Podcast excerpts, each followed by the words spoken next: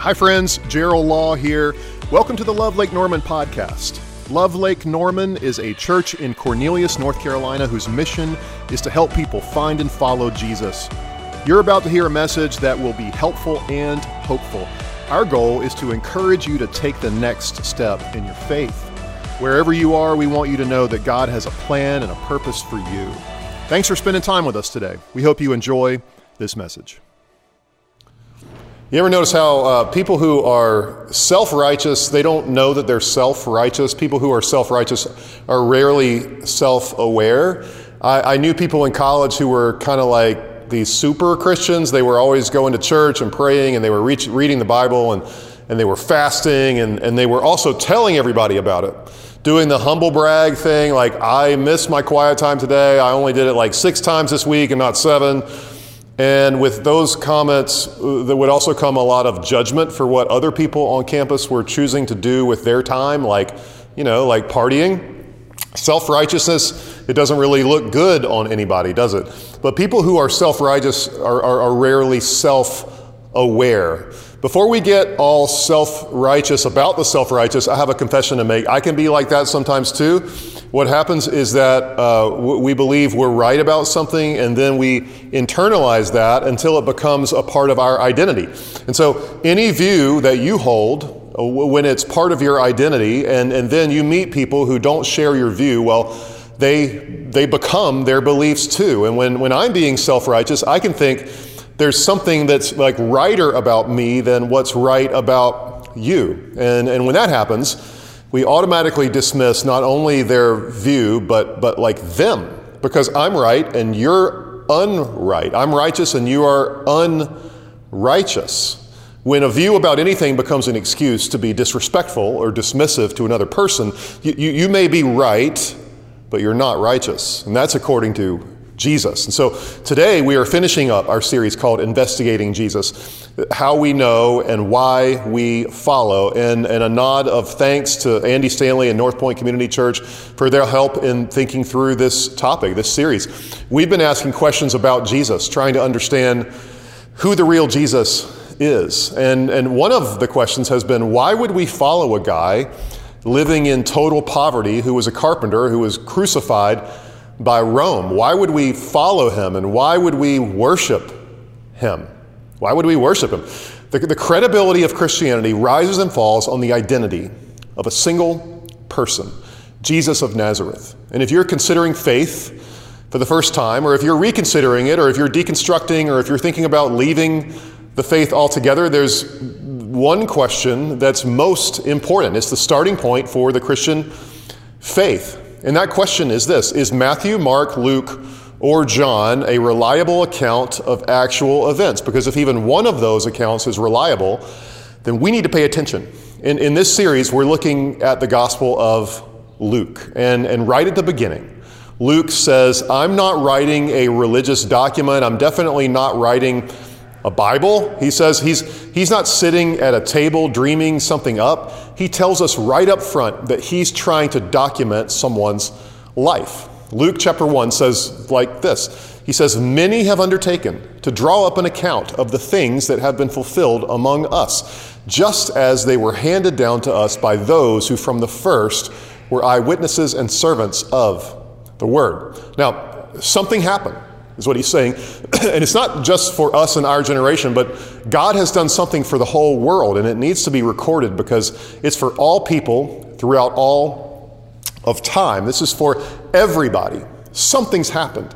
And, and, I, and I, know the people involved, and, and I want to write it down. And so he investigates. And then he writes it down. Jesus' incredible, liberating, hope filled teaching, and all the things that he does. And he tells us that Jesus claimed to know God and, and, and, and what He is like and who God likes and to be God. The story that I want to explore today comes from Luke chapter 15. And it's a parable that has become incredibly well known, maybe the most famous of all of Jesus' parables. And it starts like this Now, the tax collectors and sinners were all gathering around to hear Jesus, but the Pharisees and the teachers of the law muttered, This man welcomes sinners and he eats with them. So, so let's stop here and say this that the tax collectors, they were considered so bad that they had a separate category for them, separate from the sinners. Like kids would go around saying, Well, at least I'm not a, a tax collector. It was the lowest of the low. They were unclean. They couldn't enter the temple. They, they were distanced from God. In fact, some believed that they were hopelessly separated from God, and they were all gathering around to hear Jesus, which is, which is really cool, right? Jesus had something going on that even the tax collectors had to hear about. It was scandalous, especially in that world.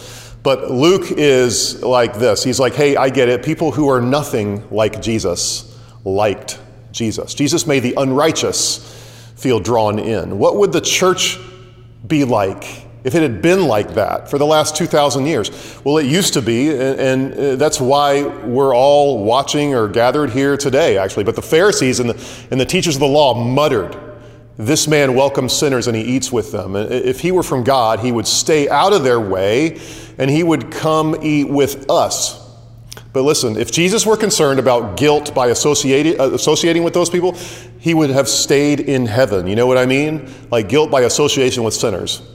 So everyone's there, and Jesus sees an opportunity. And, and here's what I want to ask you to do today join in on this story with me. Let me ask you back to the self righteous or unrighteous thing for a second. Which one are you?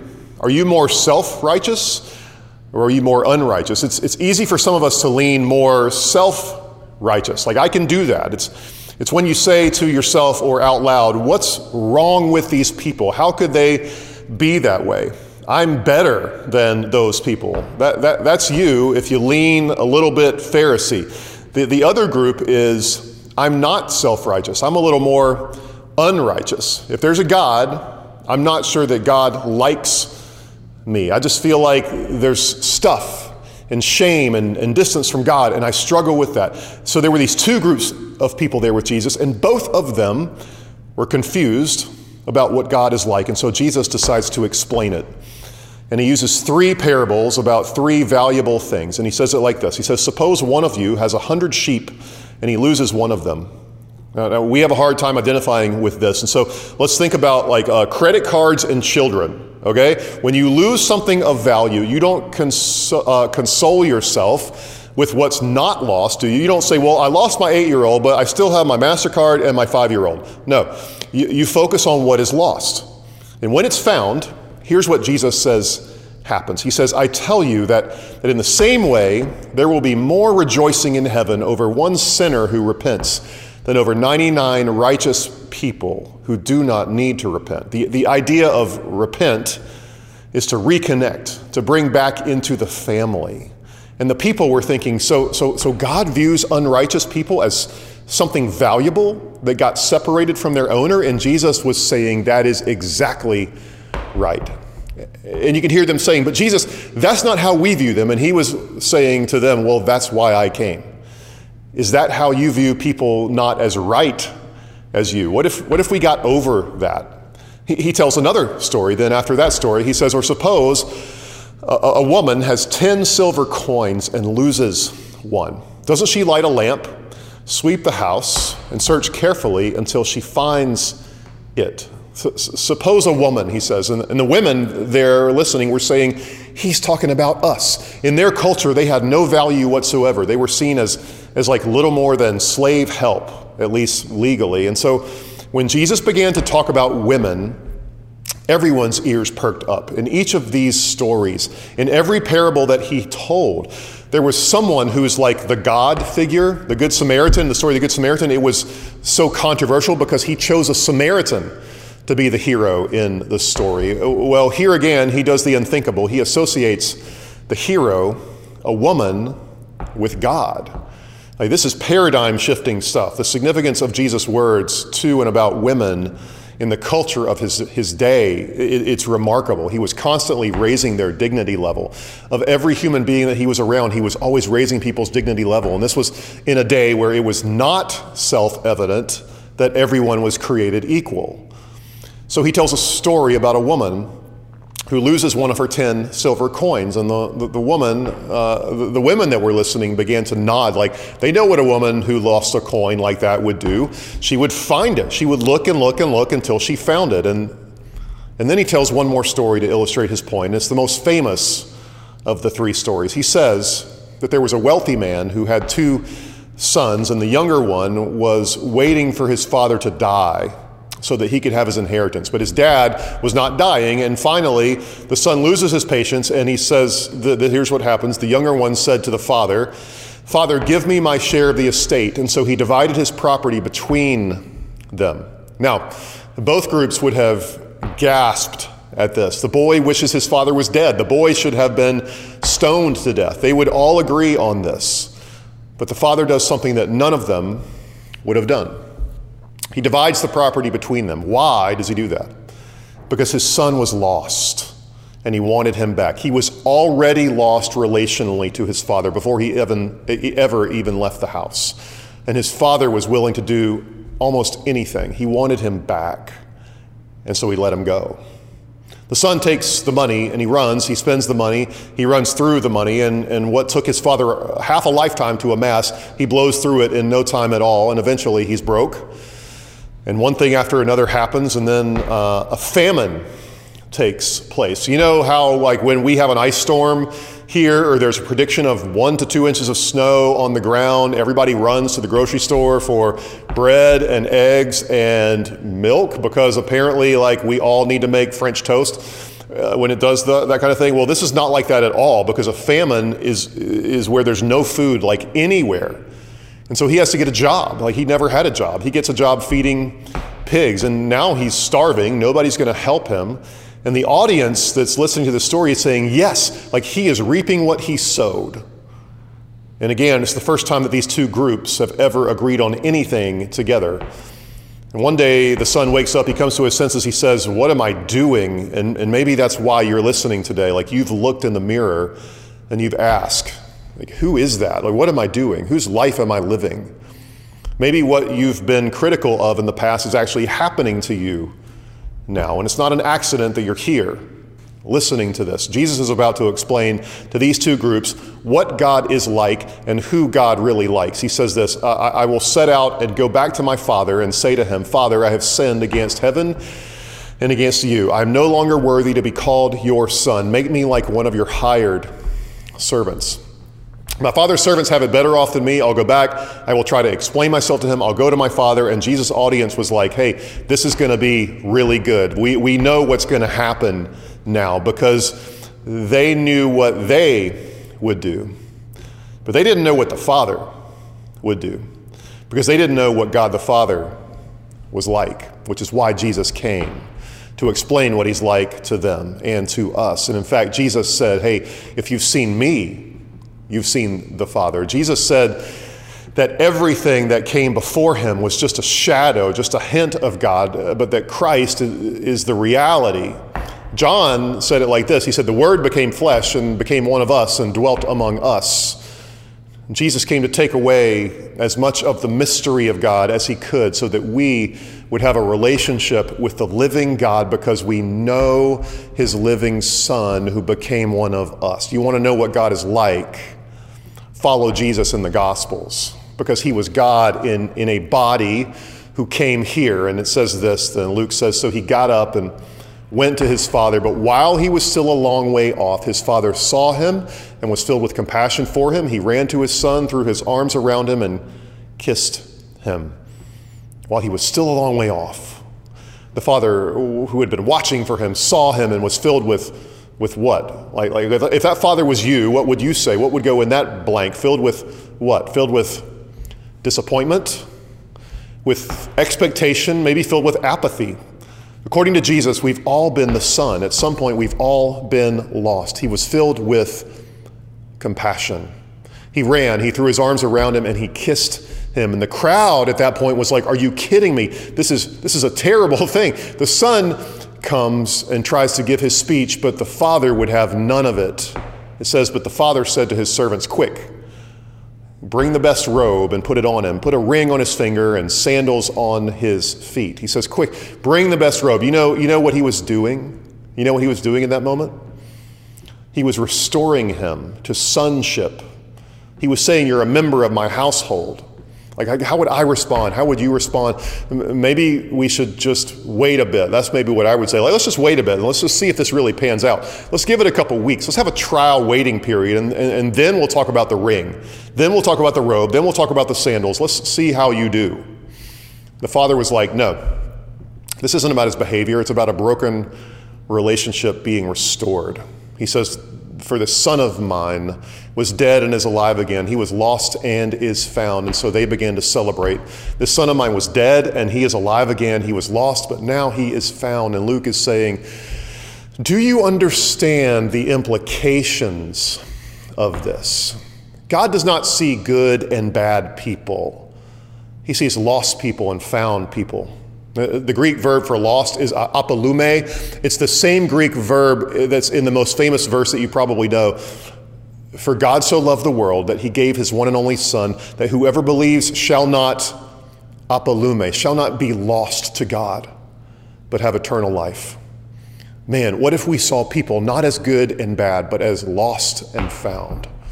But there's another character in this story, and, and this again is where some of us enter the story the, the well behaved firstborn older brother who made it all about behavior. He was doing what he was supposed to do. So their servant runs up to him and he says, Hey, I've got some, um, some good news and I've got some bad news. And, and well, it's like the same news, all right? Your younger brother is home. He, he won't come in, the, older brother, even though his dad tells him to. It happens like this. He answered his father, Look, all these years I've been slaving for you and, you and, and have never disobeyed your orders, and yet you never gave me even a young goat so I could celebrate with my friends. But when this son of yours, who has squandered your property with prostitutes, comes home, you kill the fattened calf for him. Dad, do, do you know what he's been doing? Because I do prostitutes, all right? You, want me to tell that to mom? And, you killed the fattened calf for him? He doesn't deserve this. Jesus says that the Father responds, uh, Who says anything about deserve? We're celebrating a restored relationship. He says but we had to celebrate and, and be glad because this brother of yours was dead and is alive again. He was lost and he's found. I had to celebrate and be glad. He was dead and he is alive again. He was lost to me, but he's now he's now found. Self-righteousness doesn't look good on anybody, especially not Christians in faith or like in politics or really anywhere else. The truth is that we're not any better. We were lost to God and we've been by his grace found. We were dead and now we are alive. So just for the next week, what if, what if you viewed people like that? What if I viewed people like that? Not as good or bad, but maybe just disconnected from God. Maybe they're my brother or sister, and, and, and how can I be angry with family? Luke is, is like, this is amazing, right? Like, like, if the world got their heart and their mind around this, it would change everything. But, but when we do, it means that we no longer size people up or write them off. And if your version of faith does that, maybe you have the wrong version, not the, the Jesus version. Maybe you aren't as righteous as you thought you were, and, and that's me too. When our right, rightness becomes an excuse to dismiss those who are less right than us, we're not right or righteous. Like, like, do you get disgusted with lost things? No. You go look for them so that you can reconnect with them. The Father isn't disgusted with lost things either. Like he sacrificed half his possessions for them. And later in Luke's story, Jesus sacrifices his entire life to invite you back and the you who sits across from you. Self righteousness, it doesn't look good on anybody, especially, especially Christians. Let's pray. Father, would you help us grasp and understand how deep and how wide and how amazing your love is for us? That this is all about grace, it's not about behavior. Those of us who are uh, feeling unrighteous, would you help us know how loved we are and that through Jesus you see as us as righteous? And those of us who are self-righteous, would you help us to see that it's not at all about what we do or our behavior, but it is about your grace and mercy through your Son Jesus, who died on a cross and stepped out of a tomb alive for us. We pray this in his amazing name. Amen. Thanks again for listening. You can find out more about Love Lake Norman at lovelkn.org. If you live in our area, we would love to have you join us on Sunday. If you're not near our church, we want to encourage you to find a life giving church to be a part of where you live. That will be a key next step on your spiritual journey. Please take a minute, subscribe to this podcast, and keep up to date with our weekly messages. And thanks again for joining the Love Lake Norman podcast.